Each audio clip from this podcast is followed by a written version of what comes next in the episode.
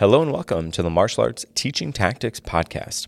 I'm Chris Bean and I'm joined by Chris Kent. Hello, Mr. Kent. Hello, sir.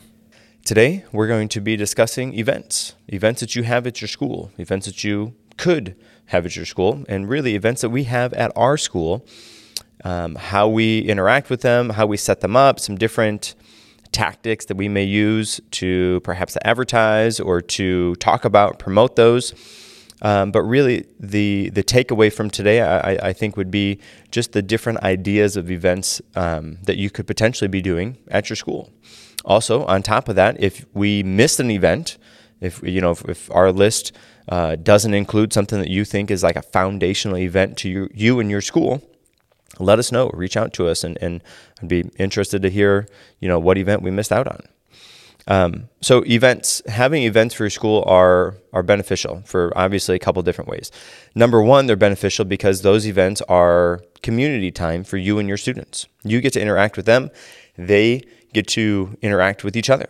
And, and they're not necessarily in a classroom type setting where they're um, focused on or, or worried about learning a new move, but they're just sort of hanging out, having fun, whether that's at a Christmas party or at a buddy bash or something like that. They're just there uh, to to be around each other and to spend time with each other. It's, it's a full on community event. Now, the list of, of events that I'm going to go through uh, could be paid, like meaning your your clients pay for that event could also be free events.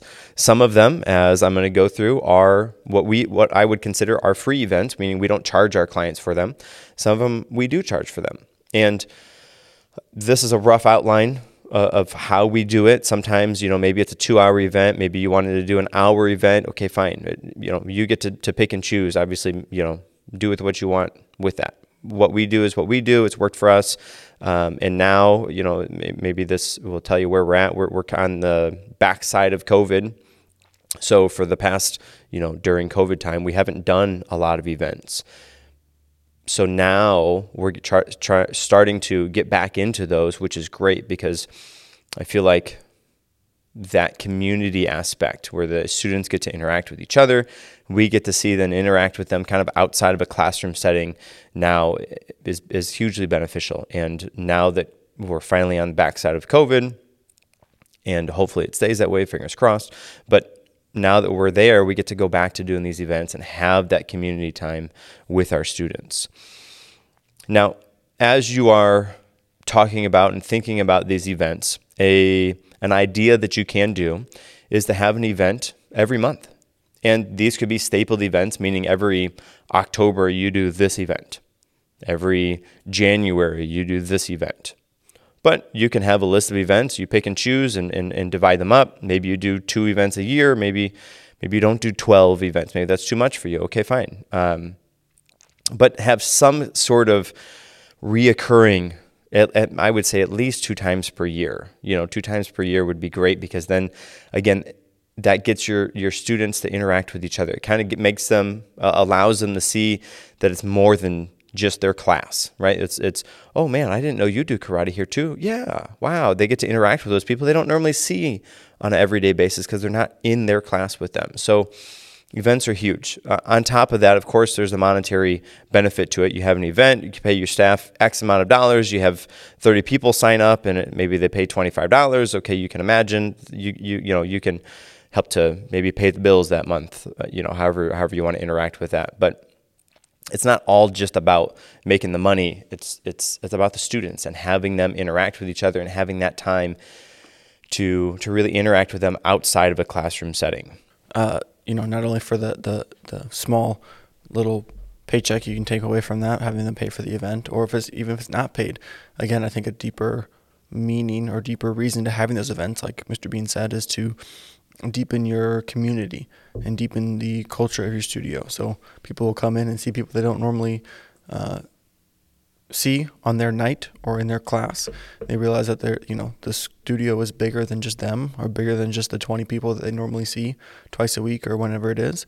Not only to deepen that connection between the students, but that's an extra X amount of time that you have with the students in kind of a different environment because some of these events might be a lot more laid back than your class time is. You know, in class we have things to get done. There's a structure and there's the the martial uh, quote unquote law of the martial arts in those class times. And now here's your event where you get to, you know, hang out and have fun for an hour or so. Of course, there is structure and there's is order to keep things running smoothly and to keep everyone safe. But outside of class is an extra time for you as instructor to connect with those students as well, or for your staff to connect with each other, or for your staff to connect with the parents. And it's just a huge community boost having different events here and there that are going to not only benefit you in some monetary ways if you choose to charge for it, but also it's going to boost and strengthen the community and the connection of your students and your staff within your school. And so, what we'll do is I'm going to go through each of the events that we do, or, or at least the majority of the events we do, and then we'll give, give a, a brief explanation of how that event kind of runs, different things that we do, and then we'll move on to the next one. And what I'll do is I'll put into the um, to the episode description a list of those events, uh, kind of without the description, but just as a list of the events that you can kind of use that as a as a guideline to to what we're talking about. Um, but board breaking seminar that would be one of them, and, and we do a board breaking seminar one time per year. And I think we talked about a couple weeks ago, but we close for the for Christmas break, Christmas and New Year's. The last Friday that we're open, we do a board breaking seminar. It's a staple. Every year we do that, and at this event, we have the students come in and they're divided up into their classes, so beginners and then intermediate and advanced and then black belts. Um, each have their own class. They do two hand techniques and then they do one foot technique. And with that, they get to spend a little bit of time practicing the technique in the air. They practice it on the pads. They practice it on a on a, pra- a practice board, a rebreakable board. Then they move to the next technique. Same thing in the air, on the pads, on the rebreakable board. Okay, next one. Then, after everybody's had time to practice those moves, we come all together. All together. Everybody's sitting down, and we have different staff members in different locations around the room. One person's up, they get an opportunity to break that board. Everybody gets to watch and cheer them on. Boom, they break it. Okay, then we go to the next person. Now, mind you, while this is going on, we're taking snapshots, images, pictures as they're breaking that board. And on top of that, we live stream it to our Facebook page so that if they wanted to have grandma or grandpa that's in California or, or whoever, wherever, watch it, they can log in, boom, they can see their, their you know, their friend or family member break the board because that's kind of a cool event. So we have each individual person gets a access to the images that they broke, the, you know, the, of the boards that they broke. And then we live stream it as well. Not to mention everybody is all together to witness and watch and cheer on their their teammates, their students, their their their peers as they're breaking those boards, which again brings into the community aspect of that. Do you have any anything to add to that one? Yes, sir. I mean, who doesn't love to to break a board? You know, it's a, a usually a sold out event. We can we can guarantee it's going to be sold out because again, we do it once a year, and if you think about it, you know, someone going from white belt to black belt in our program is roughly four years. So in the entire time that you're there from white belt to black belt, just using that as a frame of reference, um, you have four chances to do this. And so let's say you started training in January. Well, you almost be a whole year in before you get to the board breaking. Let's say you started training in November. Well, you're a month in, you can still come and do that board breaking event. So, you know, it's it's a cool opportunity to give them a chance to break real actual boards and get their picture taken and live stream it and like Mr. Bean said, have the community of everybody being there. And it was really cool this past year we did it um, because I have a separate location that I'm usually in teaching, and we have a location here, the main location, and I was able to bring uh, students from my location to this location that they've never been to before to meet instructors they've never met before and be part of this event. So it was cool to be able for them to, to come and see what happens here. So that kind of plays into that community building uh, kind of experience and kind of the community building to for for you know a separate location to see that there is a bigger picture or a different area you know somewhere else and just it, was just really cool to have that that kind of a experience bringing someone from somewhere else so if that is kind of how you're set up where you're not only just one school you know you could either run this at each school individually or if you're close enough in proximity it makes sense have the event at one school and bring people to that one place for that event and just to be a part of that. So I think our, our board breaking seminar is one of my favorite things to do. Not to mention it's really fast paced and high energy. The whole thing lasts like two hours, and we do. I mean, one whole hour of it basically is them breaking the boards. So we have we have time to practice and train and set everything up, and then that whole experience of breaking everything, having the live stream, having the, the cameras, people are cheering, people are clapping, being able to see, you know, maybe as a white belt, here's a black belt doing this more advanced break or this this harder technique, and be able to see them and kind of, uh, you know, experience that sense of awe of like, man, look at that black belt doing that really cool technique, breaking that board. Now, I also got to break a board with the technique too, but there's it gives them something else to look forward to as well. So I think there's a lot of layers involved in this seminar, and sometimes that we don't even realize how beneficial and how cool, for lack of a better word, that that, that kind of seminar is. But you know, I can guarantee this is something you should probably charge for because you got to buy the wood and you got to pay for the staff to be there, and it's a bigger event. But you know, it's a guaranteed sold out event once a year. Here's your one chance come break these boards. Like I said, who doesn't want to break a board? That's that's a good part, or, or you know, a fun part of martial arts. So uh, you know, uh, as far as the events go, I think this one's definitely at the top of the list of things that we we do here at our studio. Yeah, and you know, on on the off chance, or maybe on the on the standard chance that you have somebody that doesn't break the board, you know, you you set up a time, a one-on-one lesson with them get them to work on the technique a little bit more, tweak their whatever it is, and then give them another chance. And then as that's there, as that's happening, have the you know the person, that, another staff member there taking the picture, ready to go for that, so that they still get access to that. And and again, the the wonderful thing about that is one, okay, the community is all there. They get the picture of it. They get to have it live streamed so grandma and grandpa can watch it, or, or you know however they want that. On top of that, they get the board that's their board. Like, oh man, this is the first board that I broke, and they can sign it and write the date or something on it.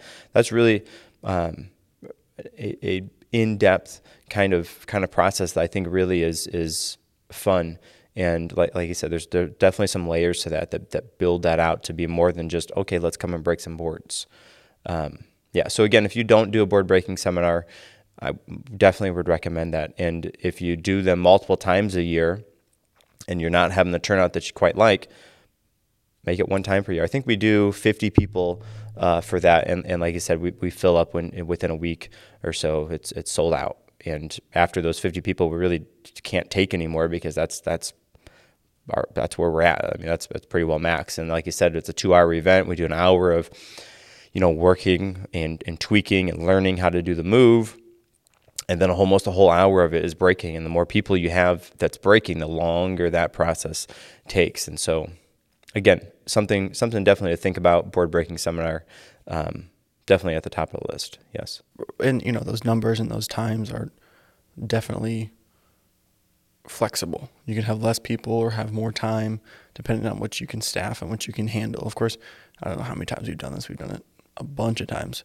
So you know that yeah, that two hour, you know, that two hour window is something that we've refined and pretty much gotten down to a, a science because we've done it so much and we want it to be as efficient as possible. So, you know, you might do it once and only have 25 people and still take two hours. Or, you know, you have 50 people and you take three hours, whatever it is.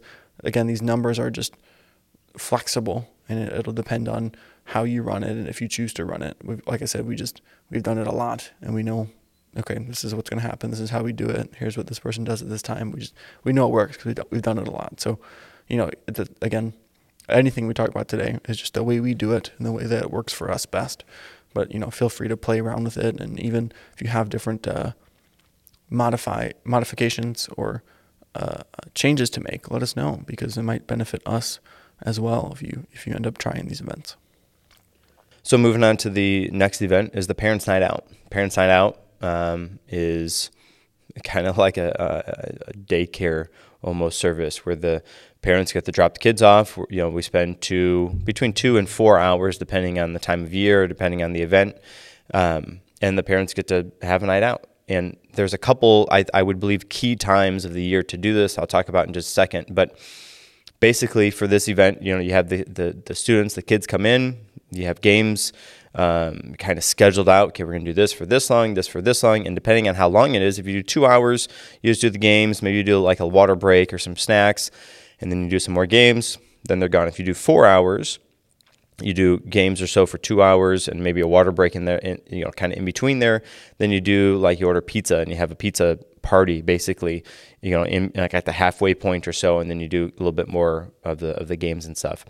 Really, that's just about scheduling it and and, and kind of playing with, you know, we're going to do this for this long and this. And I say games. If you didn't want to do games, you could do training moves or or something like that. You just have to make sure that it would work for whatever level those students are at, meaning whatever age level they're at or whatever uh, belt level they're at, depending. Um, so we do we essentially just do games for that time, and I again the time of the year I think is really key to having good turnouts for this. Around Valentine's Day, great time. Uh, right after Thanksgiving, another great time. And I know it seems soon after that, but towards the beginning of November, or sorry, be, be, uh, towards the beginning of December would be another good time uh, just for Christmas coming up. And there might be, you know, another uh, time throughout the year that you would do um, a parents' night out. But again, you just advertise that as a hey, parents drop your kids off here. We'll spend some time with them. You guys can go have dinner, you know, have a date night, and then come back and pick up the kids. And they're, you know, they had a good time. You had a good time. Okay, great. And this again, I, we would do a, a paid event for this one. Maybe it's 20 bucks a kid or something like that. Um, lots of, you know, because of the, of the time of year that we kind of schedule these, good turnouts, good turnouts. And you may have to tweak and modify the time of year that you do to, to work with wherever you are. Um, but again, right after Thanksgiving, maybe again towards the beginning of, of December, and then around Valentine's Day are really, I think, key times um, that parents would be willing or, or, or accepting or want or, or need almost that time. Right, and you know, paid or unpaid, it's still a good a good uh, event for you to run to not only bring the students together, but for you to spend time with your staff, to, for the staff to spend time with the students together. But then it gives those parents a chance to, you know, take a, a few hours off. And as Mr. Bean was saying, you can kind of play with the times. In my opinion, the longer the better. If you you know you're framing it as a date night, well, here's two hours to yourself. Okay, that's that's great, awesome, two hours alone. But then you say, oh, well, here's four hours alone. That's even more enticing. And of course, if you're going to do a longer one and you are choosing to feed the people that show up there, you're probably going to want to charge for it. And that way, not only can you cover the cost of the staff being there, but then you cover the cost of the food because you have to account for that as well. But again, you know, depending on how you do it or when you do it, or if you do it, you know, we mentioned earlier, maybe doing an event once a month. Maybe you don't do any of the other events we're going to talk about and you only do the night out. Still keeping that consistent. Maybe it's the third week, you know, of every month or the, the second week of every month or whatever. And just having that scheduled and consistent helps, you know, as a, if a parent wants to plan, okay, I know that every second Friday of the month they have an event. I'm going to pay $20, which uh, is inco- inco- inconsequential. Twenty dollars for four hours of, of supervision. You know, you can do whatever you want. That's a great price in my opinion. But anyways, they can plan for that and they can know that okay, hey, I'm gonna call my husband, call my wife. Here's what we're gonna do on this day because I know this is gonna happen. Hey, easier to make plans and.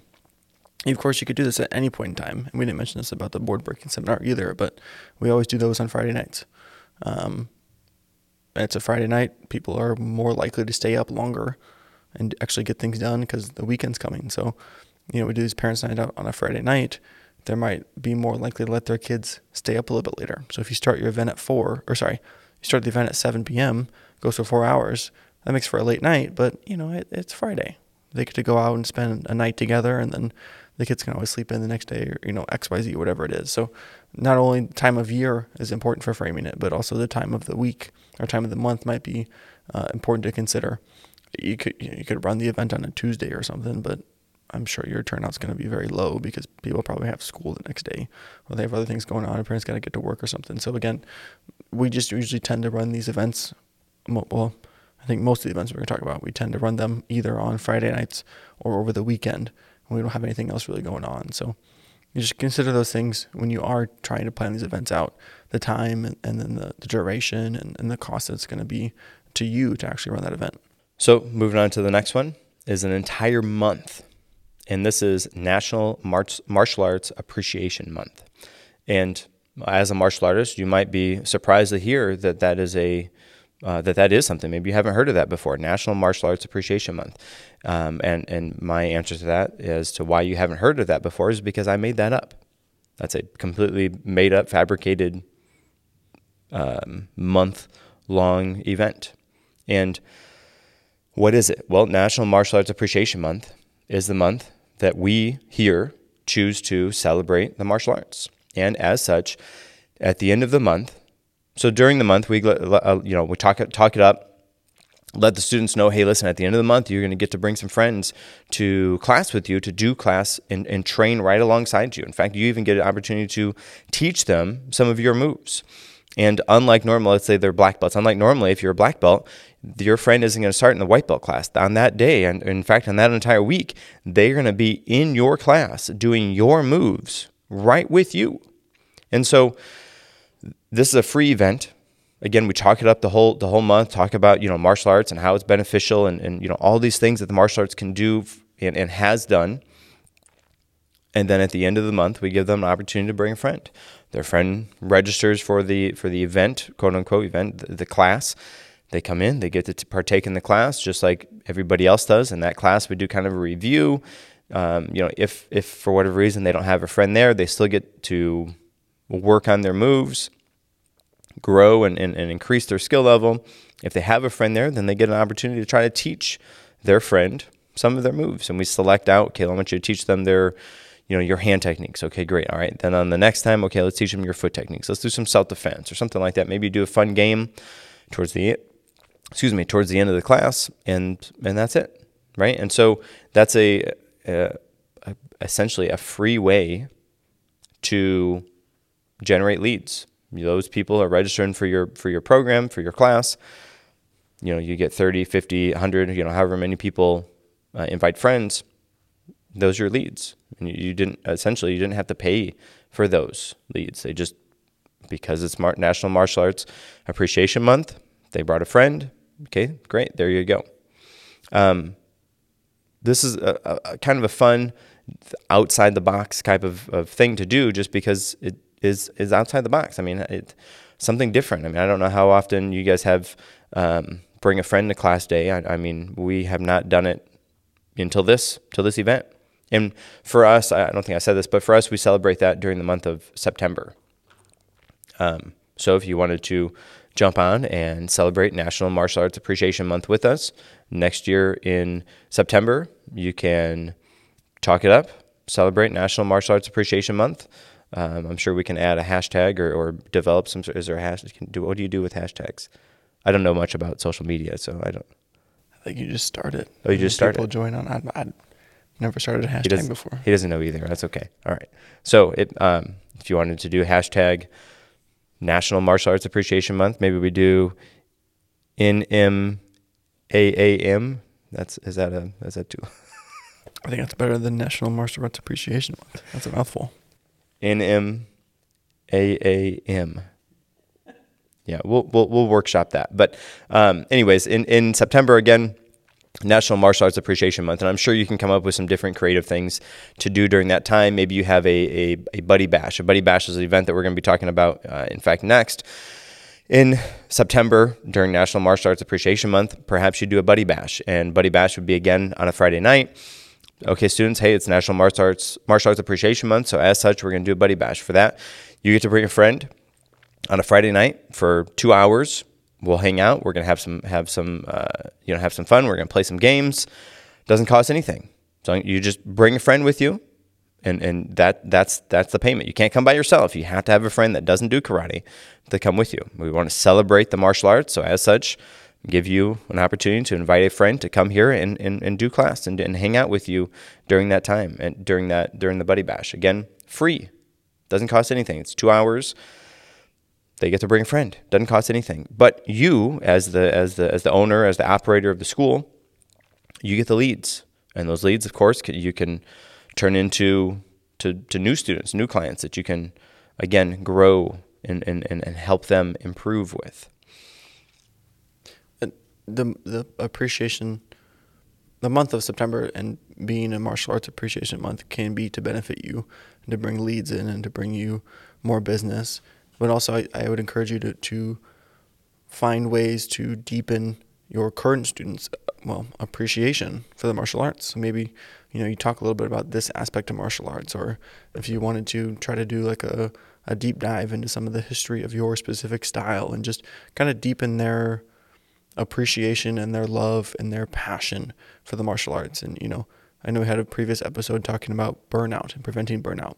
This could be used as a tool to help to prevent that or to pull someone out of that that that rut or that slump by having maybe extra activities or like I said diving into some of the history or or trying to reignite the passion and learn more about what you're actually doing and not just treating martial arts as your sport that you do twice a week at this time after school or whatever but try to incorporate that more into becoming a martial artist and making it your lifestyle you know here's how I live my life because of this thing and I live my life this way because I am this person, I am this martial artist. So, yes, it's beneficial for you on a business perspective, but push even further and make it beneficial for your current students and really try to get them bought in and, you know, uh, fully engrossed in martial arts as a lifestyle.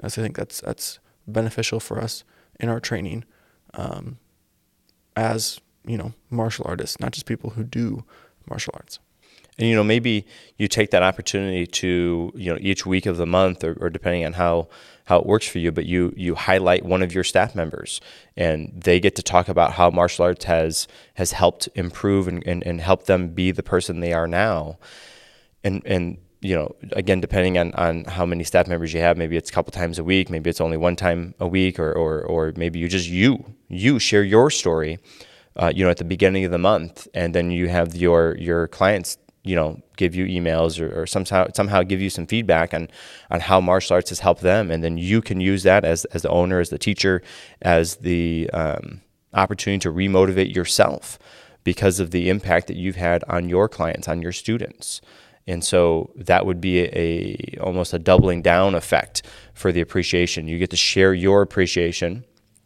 They share appreciation. And then on top of that you get to have that as a as a motivational factor to help you to improve and grow and, and, and to be even better than who you are now as the teacher because of the impact that you've had on your students.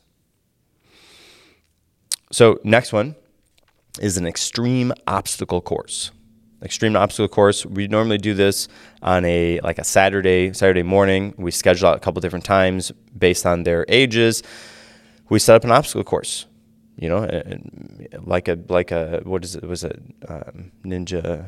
American Ninja Warrior. Like American Ninja Warrior. Obviously, not that maybe advanced or or uh, involved, but you set up an obstacle course. Okay, you got the you know the little guys. You know, however, what's the youngest the youngest that you um, that you offer your, your classes for. Have them go first.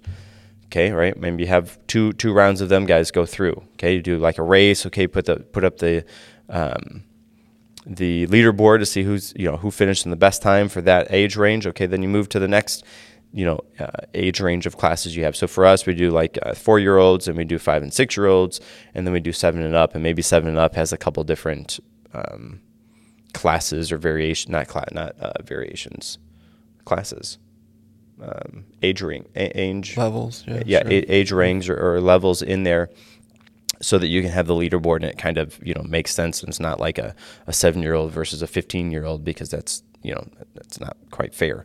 Um, but and and along with that, you would have to modify your course because the course that the that the four year old can go through would need to be vastly different than the course that the 15 year old could go through. That way, it's it's entertaining, it's fun, it's exciting for them. And maybe this is you know partly you do inside your school, and then maybe there's a section they got to do outside your school. Get creative with it. You know, uh, build it up, make it make it something fun. And this is a free event. And, and, with this free event, you have your your clients can come to it. You post it up on Facebook.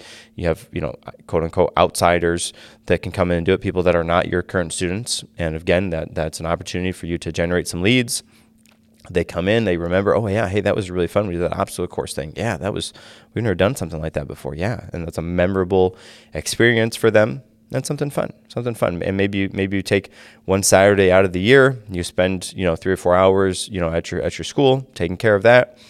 You get to have those in, you know those individuals come across. They have fun. Maybe you have a donation or something, or just leave it as free. Just leave it as free. It's fun. It's a fun event. Fun event. And then you have the leaderboard.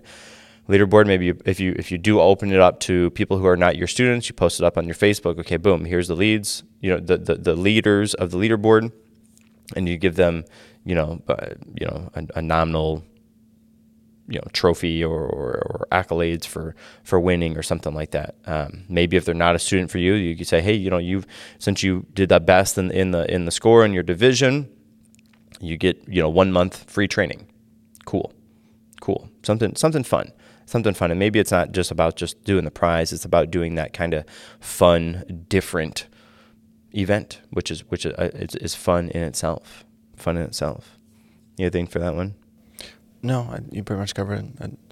it's probably one of my other favorite events on top of the board breaking one. It's just unique, you know, and even some in some of the obstacles we add in, you know, some martial arts moves. So maybe one of the obstacles is, you know, climb over this pad and then do ten front kicks or whatever, or a couple punches in it. So it's not super martial arts heavy, but doesn't uh, you know work on those skills of the athleticism and the focus and the balance and coordination. You can throw some moves in there too, and you know, typically I feel like this is a more younger student heavy kind of event. You're going to have more four year olds or maybe five or six year olds come and do the event. That you can't cater it or uh, adjust it for older students as well, but in my opinion, I think the younger kids tend to have more fun with it. And it, you know, maybe even just marketing it as a four through six year old event or whatever you have you, you know, might be one way to go about it too. But I, yeah, I just, I like this event. Yeah. And, you know, if you made it a four through six year old, uh, type of event, your obstacles would not have to get so extreme or, or outlandish or you know something like that. You could keep it a little bit more you know manageable as far as that goes. Um, okay, so moving on to the next event, we have Nerf Wars. Nerf Wars, um, uh, pretty self-explanatory. You get some Nerf guns, and and as far as the Nerf gun selection would go, um, I would pick the most basic, easiest to operate Nerf gun for a couple of reasons. Number one, then you can have it for a wide range of ages, meaning it doesn't have to be, you know, a seven or eight year old that can actually operate and, and understand how to use it. Maybe it's even older than that that would understand how to use it. You make it just the most basic Nerf gun that they have, and you buy 20 of them or something like that. On top of that, staying away from the ones that have the like a clip type one uh, especially with like the long type darts, just because the clips tend to smash the bullets down, and once the bullets get smashed, then they get jammed. They don't. They don't, it doesn't work as good. Um, so having just a basic, we have the the rotary type one where you got to push the push the dart in each one of them, and then you shoot, and you get six or so shots, and you got to reload it. That seems to be the bet. We've went through a couple different variations, but that seems to be the best one, at least for us. And I think we have 20 or 25 of them or something like that. And on top of that, with the darts, um, eventually it seems like the gun is wearing out. Like the gun isn't shooting as good as it, as it sometimes but does. And every once in a while it has a good shot and then it has it just drops down. That's not the gun, that's the dart. So swapping out the darts every you know, couple events or something like that, I think would be key to making sure the guns work properly because uh, it's nothing worse than going to an event like that, and get your Nerf gun, boom, and it just it drops out. You can't shoot anybody because the, the gun isn't working. Really, it isn't even the gun. The darts are just old, and so they do have a you know an expiration date, a, a number of shot, whatever. Um, but just realize that's that's part of that.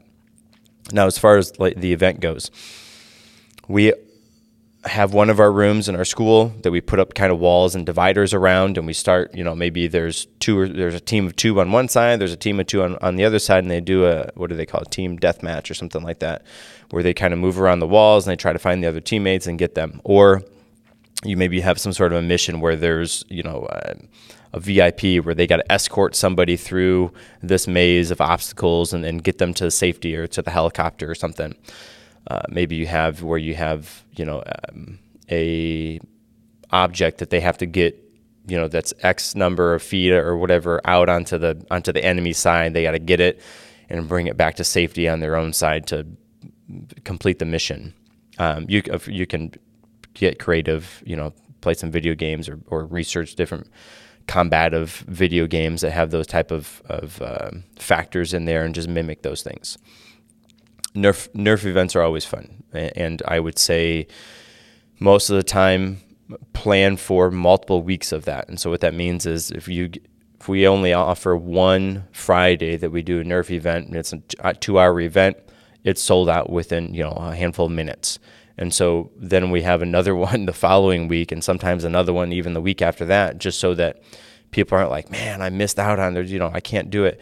And of course, depending on the number of guns you have, that's going to be dependent on the number of people you can have. Now, like I said, if you started with like a, a team deathmatch type of scenario where you have two people on one side, two people on the other side, you only need four guns. You know, so you can kind of play with your uh, different games that you play at that event to kind of dictate how many guns you actually need. Um, just get again get creative with that. Nerf Nerf events are are fun. We even do Nerf birthday parties, and we'll talk about birthday parties in a little bit. But uh, we do Nerf birthday parties, Nerf events, Nerf it's great. It's great. People, kids go crazy over Nerf. Like it's no exaggeration. You post it up and it's sold out two days, not even. That's why we have multiple weeks for that and multiple uh, chances for people, to come and do those things. And it's funny to talk about Nerf events because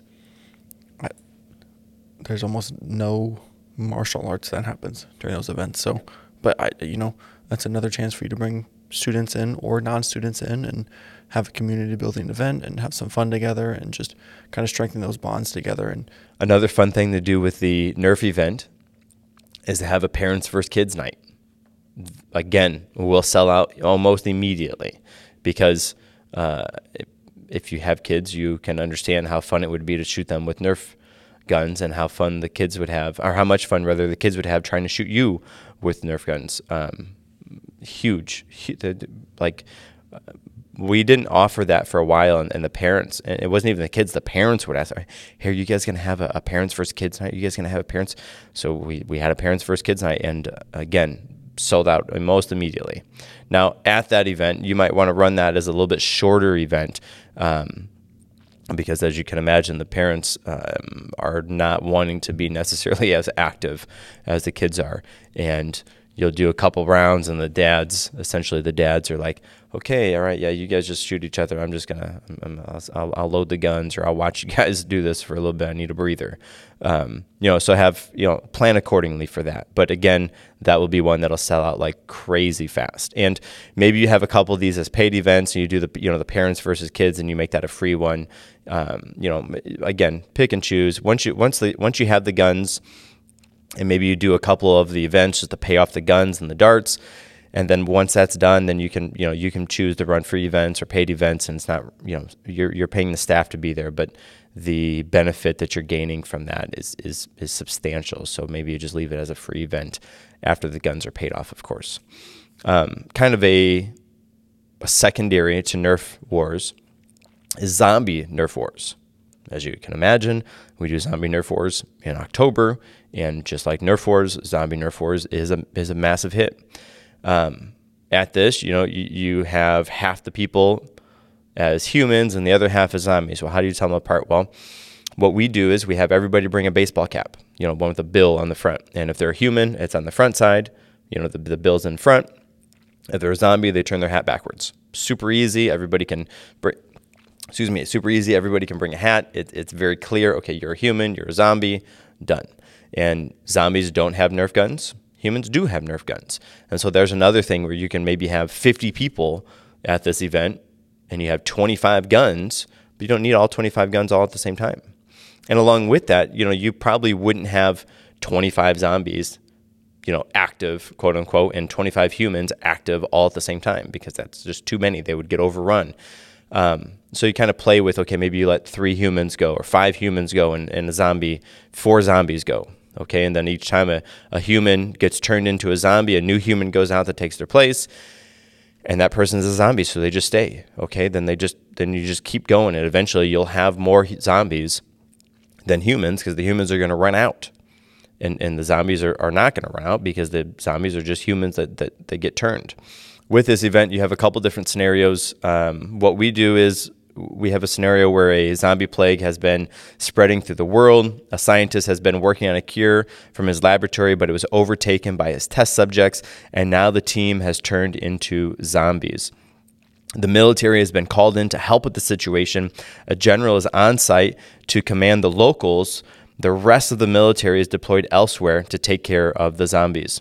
So it's all hands on deck. Set the human headquarters in one area of your school and have the scientist lab in another. The human headquarters is where the uh, is where all the, the ammunition is located. The lab is where the cure for the zombie plague is, and the zombies have hidden the plague. The human's mission is to infiltrate the lab, extract the cure. If they can bring it back to the human headquarters, the general can get it to the satellite, which would disperse the cure everywhere and cure the zombie plague for good. Again, that's that's the scenario that we run with. We you know we set up a different area. Okay, once you get the cure, the cure is we generally just use the the the Nerf ammo can, ammo box they bring it back to the human headquarters. They put it in, in, the in the general's hand, which is the you know the, the staff member that's there. They just put it up on the shelf. Boom. Okay, right. It's now it's on. So we got it to the satellite. Now it's you know it's dispersing. All the zombies are cured. You won. Good job, humans. Woo. Um, if the humans get the cure, then uh, then it's finished. It's, it's done. That that that round is over. Their next mission if they can't get the cure, like if, if you know if they, if they can't get it, they can't infiltrate the lab, or, or they can, they you know they get turned into zombies before they make it back to the to the satellite. Their next mission is to blow up the lab that has the hugest or the largest zombie hive. In the scenario, the humans need to plant a bomb, aka again uh, just a nerfed ammo can, at the entrance of the lab. They'll need to hold that position for three minutes. Again, you can pick and choose however long, but they need to hold that position for a time once that has been done, they can set the charge, and then the zombies are blown up, and then the zombies are, or at least the, the biggest uh, hive of zombies is, is, dealt with, taken care of. Um, in the next scenario, the human's goal is to take out as many zombies as possible. They're just on a on a on a take them all out, you know, one by one type of thing. And in the last game, you set the stage by letting them know that the law that, that this war against the zombies has been fought for a long, long time. The war against the zombies has been raging for years now. Many battles have been fought won on each side. Humans know there's no cure. If the human is infected, they have no choice but to shoot them. Before this game, you select a human to be infected. They know that they're infected, but they can't tell anybody else because if they tell somebody, then their friends, the other humans, have to shoot them. And so they keep it to themselves. They get an opportunity, they get enough humans around then they start infecting the other humans, they turn into zombies. You can see how that would go. Um, again, you, I'm sure maybe you can come up with some different creative, different ways to, to, to do that. That's what we do. We run four, you know, three or four different um, scenarios for it. It's a, it's a, about a two hour event or so. Again, that sells out sells out like crazy it's it's it's Nerf Wars, and on top of that, zombie Nerf Wars. We do it during uh, the month of October. It's a great event, great event, super fun. Um, people talk about it almost the entire year, waiting for the next one to happen, and they know October's here. Okay, great, let's do let's do zombie Nerf. When, when zombies Nerf Wars? Where, you know, how can I sign up? Where, where's it at? You know, what's going on for it? That, that just that's one of those events that again. Um, almost will set set the mark for the other events that you have in your school, and you want to live up to that because the Zombie Nerf Wars is so memorable, so much fun. Yeah, remember the first time we did it, we actually decorated the entire studio, kind of uh, uh, say dystopian, yeah, all kind of creepy and run down, and really set the mood for the night, you know, and and we do still set some things up now, but it wasn't quite as, as intense as it was the first time. But that first time it was it was it, you know the whole setting the studio was spooky and scary and really felt like you could feel the terror of the zombies in there with you, you, you know, in the room with you. But regardless of what it looks like, people still pay for it and show up and talk about it for months and invite their friends and constantly ask us when zombie nerf wars, when zombie nerf wars. So you know, very popular event. Again, you're combining the nerf, which is already popular, with zombies, which everyone, for whatever reason, better or worse, like zombies. Um, so very popular event, yes. And this would be another one that you would you, that you very well could do for for multiple weeks. Of course, you want to try to schedule it so you don't go past Halloween because after Halloween, zombies are pretty well. I mean, they're they're they're done. They're they've been cured. There's no more zombies. Um, so you want to try to schedule it maybe midway through or towards the beginning of October, so they can kind of build up the hype for that. And don't be surprised if you have you know students that come to the first one and they sign up for the second one and the third one, however many you have them, they might come to all of them because they like it so much. Even though you, the, it's the same thing, you're gonna do it again. That's okay. I want to do it. It's fun. I, I, I want to do it. So just understand that you know there's kind of a, a timeline to that one, uh, the month of October. And if you go into November, man, it's not quite the same. Not, there's not zombies really in November anymore. So just keep that in mind. Um, next one's birthday parties. Birthday parties, we have um, a couple different options for those. We do a Nerf War birthday party. We do a karate birthday party. Um, and so we send out that information to our students. They get an opportunity to say, yeah, hey, I want to do the birthday party here. Parents like it because they come here. They don't have to really set anything up. We take care of the, the entertainment. We play different games, different different scenarios based on whatever the, the theme of the party is. You might, of course, come up with some other better themes or some different themes for you and your school. Okay, great. But we play games that kind of are in the world or in the realm of whatever the theme is and then they go and do their, their cake and their, their ice cream and their, their gifts and stuff like that. And we do an an hour party, an hour and a half party, and a two hour party. And two hour party by far is the most used part of that. And and at that two hour part, party, we use maybe an hour and a half or, or hour 15 minutes or so of activity time where they're playing the games, the different scenarios. Then they do half an hour or so of the party type stuff where they're they're doing the cake and the ice cream and the, and the presents and stuff like that. Um, these would be a paid event. Uh, you know, depending on how you want to manage that, it's a really one person, one team member can be there to to run it.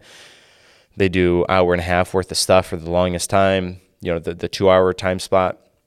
They go and, and you know maybe they clean up during the time that they're doing the party stuff. Kind of leave the leave the clients alone for that Okay, see you later. We get to clean up their, you know, their mess or whatever. The parents don't have to deal with it. It's, it's a headache-free, fun, um, fun event. And, and and again, we have we have multiple times where people were, will come here that don't even go to our school. I heard about it. They were here for their friend's party, um, and, and and then they do their party here, or they come back each year to do their party here. And again, because they're coming to your school, they're going to have to have some sort of a waiver. Those are more leads that you get because of the birthday party. So that's a, a, another lead generator on top of it being a paid event that pays for that staff member to be here. The time associated with that, it's all, it's all taken care of. So that's a another huge one. And and not to mention, it's a birthday party, right? Everybody has birthday parties. Your clients will like to have an opportunity to spend time again at your school to interact and do things with your atmosphere inside your atmosphere because they appreciate the the time, the energy, the the level of quality that you bring to your school and your events. I remember working birthday parties for a long time. Um, everyone always has a good time. It's a great lead generator. You know, it's simple for parents to say, okay, I'll have to bring his cake and maybe some decorations. All right, cool. I get to sit for an hour and a half and talk with my kids' friends or my friends who brought their kids and you know, it gives them a chance to be a little more hands off while you're running the events and everyone's having a good time and having fun. And, you know, depending on how you run it and how many people you have running it and how often you run it, of course, make sure you have the right enough time for it. Make sure you allow time if you do more than one party in a day. Allow time in between the parties for cleanup to happen that needs to be necessary for it to be set up for the next group. You don't want to have one one party come in and destroy the studio, and then that other party come in right after that and come into a destroyed studio. So leave some time for a little bit of cleanup. And you know, we for the longest time we did parties. One person would run the parties on the weekend. It'd be a Saturday or whatever, you know, and we do four parties or something. Well, that's exhausting. That'll burn you out really quick. So my advice is to, you know, stick to either two or at tops three. Of course, it depends on the person that's doing them. If they want to do more than that, they can do that if you have the demand for it and you have the time for it. But I just, you know, again, be careful. You don't want to overdo it. Don't do too many of them. Now, if you have six parties in a day and you can fit that time schedule in, maybe have one person do three, another person do another three. Again, just don't don't overwork yourself or your staff trying to do these birthday parties. You do generate a lot of leads.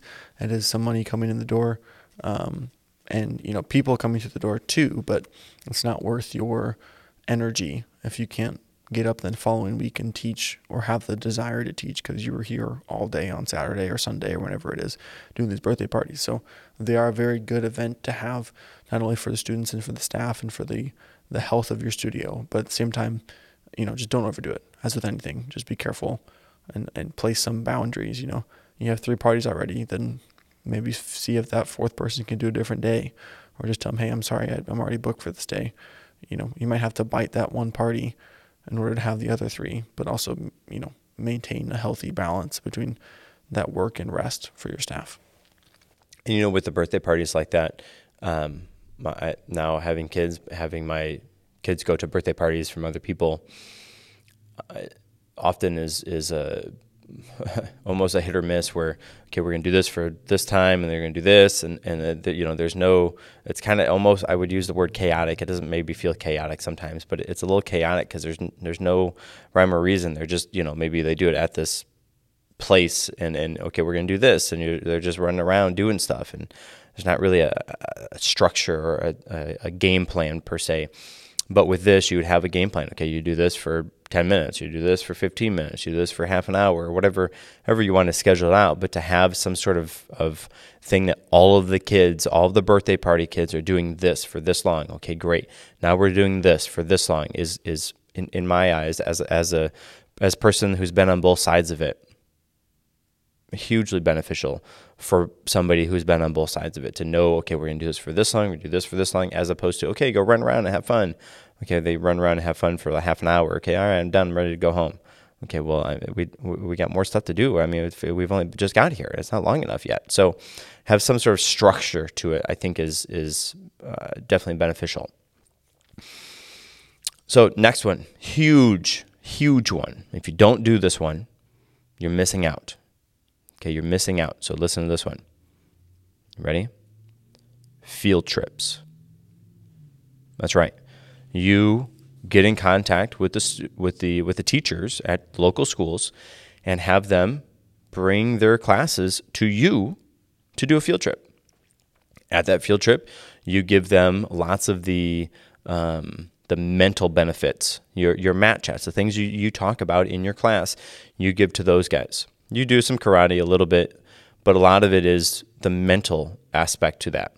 They're active, they're moving around. Okay, sit down right? So you do maybe uh, a three hour field trip. In a three hour field trip, you do, uh, you know, maybe in total an hour and a half worth of, of, of up and moving around kind of structured time. Then you do a little bit of maybe of a game right before you go, but a big part of it is okay. We're going to talk about you you know your mental focus. Okay, all right. We're going to talk about control. We're going to talk about discipline those type of things. You talk about yes sir and no no sir and yes ma'am and no ma'am. Get the students to play along and do those things, and they go back to school. They're focused, they're controlled, they're disciplined. The the the the teachers are hugely gracious for this, and we have had teachers come to us over and over and over again each year, and they like to do it in the beginning of the year because they believe, and they've told us multiple times, multiple different teachers, that that helps set the tone for the students for the rest of the year. Because then they can use some of the tactics and tools that you do in your classes that you're giving to the, the, to the to the teachers and you're talking about with the students, they get to use that for the rest of their school year. So that helps to set the bar and helps to guide those students into the into the mindset of where your students are. And you can imagine as a school teacher, you know, they're rambunctious, they're wild, and then you get some sort of discipline and structure under them, and then you just kind of keep that for the rest of the year. Hugely beneficial. Not to mention, you do a field trip and that's two hours of your time, three hours, whatever, 50 people. Boom, 50 leads, 50 people that you didn't know beforehand that now you, you, you have their leads. And it's a free event, free.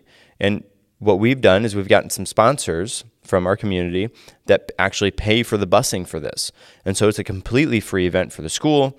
It's a free event for us. It doesn't cost us, I mean, okay, it costs us time. We have to be here, but um, we don't have to pay for the buses. We got sponsor for that. They get free transportation here. They're not charged to you know to come here. Their payment essentially is that is is the waiver that they sign or fill out so that we get their um, their information. Then that's a new lead, right? Again, all around beneficial. The, the again the, the teachers really really enjoy and and I think see benefit from it because they come back year after year after year, new students each time, of course, and it helps us set the tone for the rest of their year.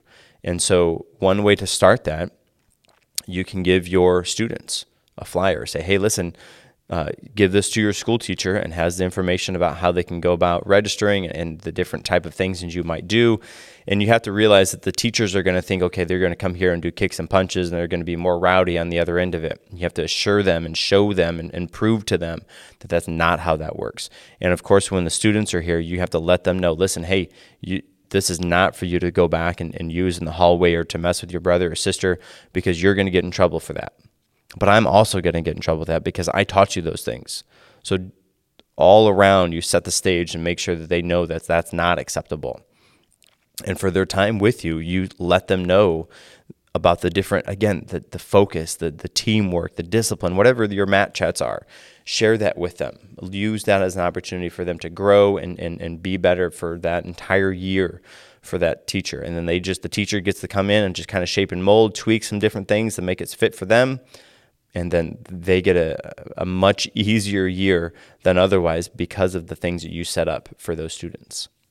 All right, so last one martial arts extravaganza. Martial arts extravaganza is a free event. We do it on a Friday night. For this event, the students get to come in, and we do this generally for just the upper students. And so we have a, a, program where it's a leadership program after they've been in in uh, you know a part of our school for about a year. They get the opportunity to enroll into the leadership program. Then once they're in that program, just those people, just those individuals get access or, or the op- opportunity to, the, to do this martial arts extravaganza. At this event, the students come in, they get to sign up. Again, it's free, doesn't cost anything. The students get to come in and spend a little bit of time with each of the instructors, and the instructors get to teach their favorite move.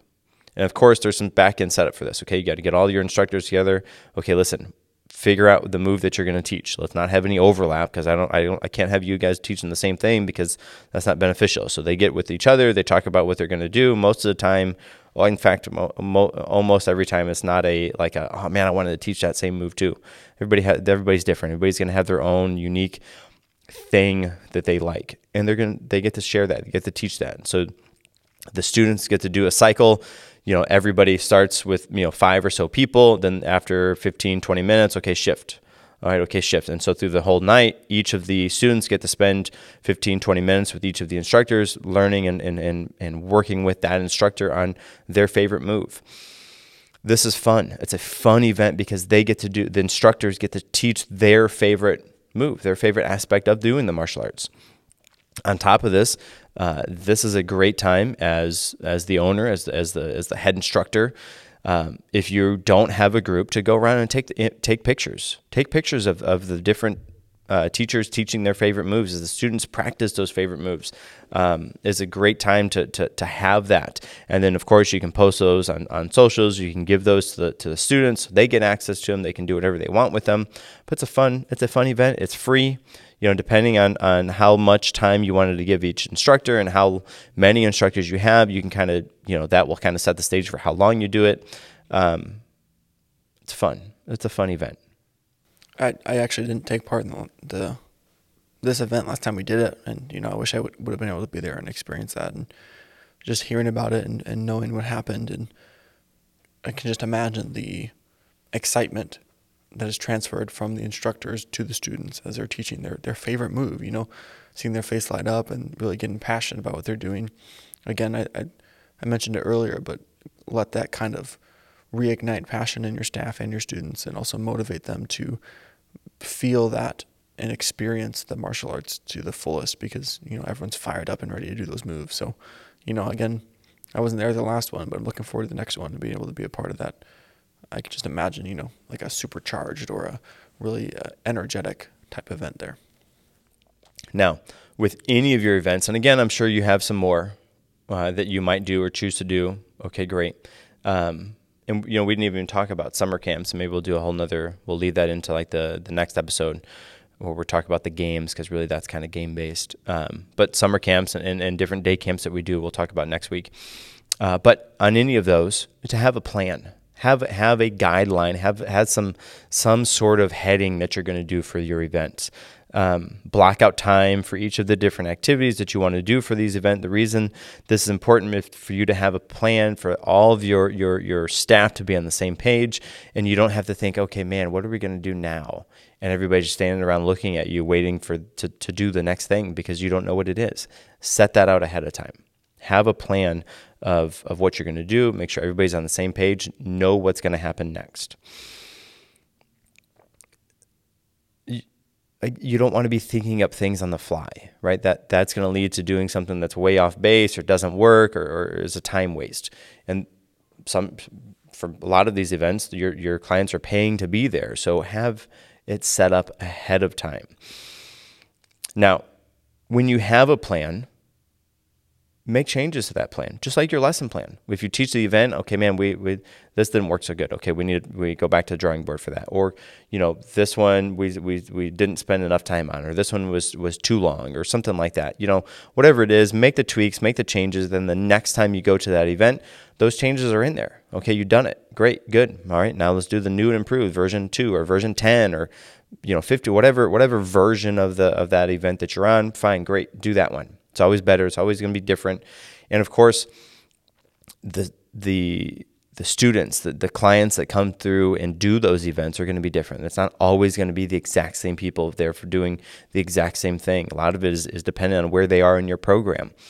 So with that, you're going to have a different kind of snapshot of what happens during that event. Use that to help to critique and improve that event plan for next time. But mark those changes and downs. And maybe maybe after the event, you sit down with your team and say, okay, listen, how did you think that went? You know, are there any things we can do to, to improve that or change it or tweak it to make it better for next time? Listen, write those things down. You know, have that information intake to to experience and, and, and, and hopefully to make that better for anybody who does that event in the future, the next year, the next time around. And I think really that's the key is having having these events, having a game plan for these events, but then have that time to talk with your team members that were there, that experienced it. Hey, listen, what do you think? What what can we do to fix this? How, how, you know, to make it better. Maybe fix is the wrong word. What can we do to improve this next time? Make those changes. Listen. Let them have those outside the box thinkings that, that, that you didn't have because it's not you, it's them that's thinking about it and then try it next time. Okay, yep, that worked. Okay, no, that didn't work. Okay, great, fine. Change it, move forward. Always advancing improving and, and, and being better. And out of all these events, again, we had some paid events, had some free events. You can, you can choose. You can make them all paid, you can make them all free. It's totally up to you. Totally up to you and your school. But use this as an opportunity to grow your community as a school. Use this as an opportunity for your for your students to realize that it's not just those 20 people they see in their class that come to you there's 20 people that come on, you know, all these other classes, all the other days, that there's a part of something bigger. And that environment, that atmosphere, that that community building, um, I think really is, is super beneficial and, and helpful to grow your students. Yes, sir. Yeah, that's definitely a way to uh, help move your studio just from a place that someone shows up twice a week to you know, a real community and a place that they can really experience a deep level of fun and friendship and um, growth. And, you know, it's not just a, a sport, like I said, it helps to, I think, transition martial arts from that activity into a lifestyle. And then, you know, hopefully, if you're listening to this and you're in the same position we are, you know that, you know, martial arts can give you more than just the physical skills, but you know, can give you friends and can give you family and can give you, you know, make you a whole different person. So we want to provide more ways for the martial arts to touch our students and to touch us. And this is a great way to, you know, all these events are great ways to help offer that and, uh, you know, really move martial arts into that lifestyle and offer more things to our students. And so again, if you if we if you think we missed an event, if there's a foundational event that you do and you're like, oh man, you guys didn't talk about it, you don't know about it, let us know. Let us know. Send us a message. You can do that on any of the socials, uh, on Facebook and, and Reddit and and Instagram and Twitter, all those things. You can find us at MA Teaching Tactics. MA, of course, for martial arts. And we're on YouTube as well. You can leave us a comment or like or subscribe on there. And you can find us where anywhere podcasts are produced or made or listened to. Um, until next time, I'm Chris Bean. And I'm Chris Kent.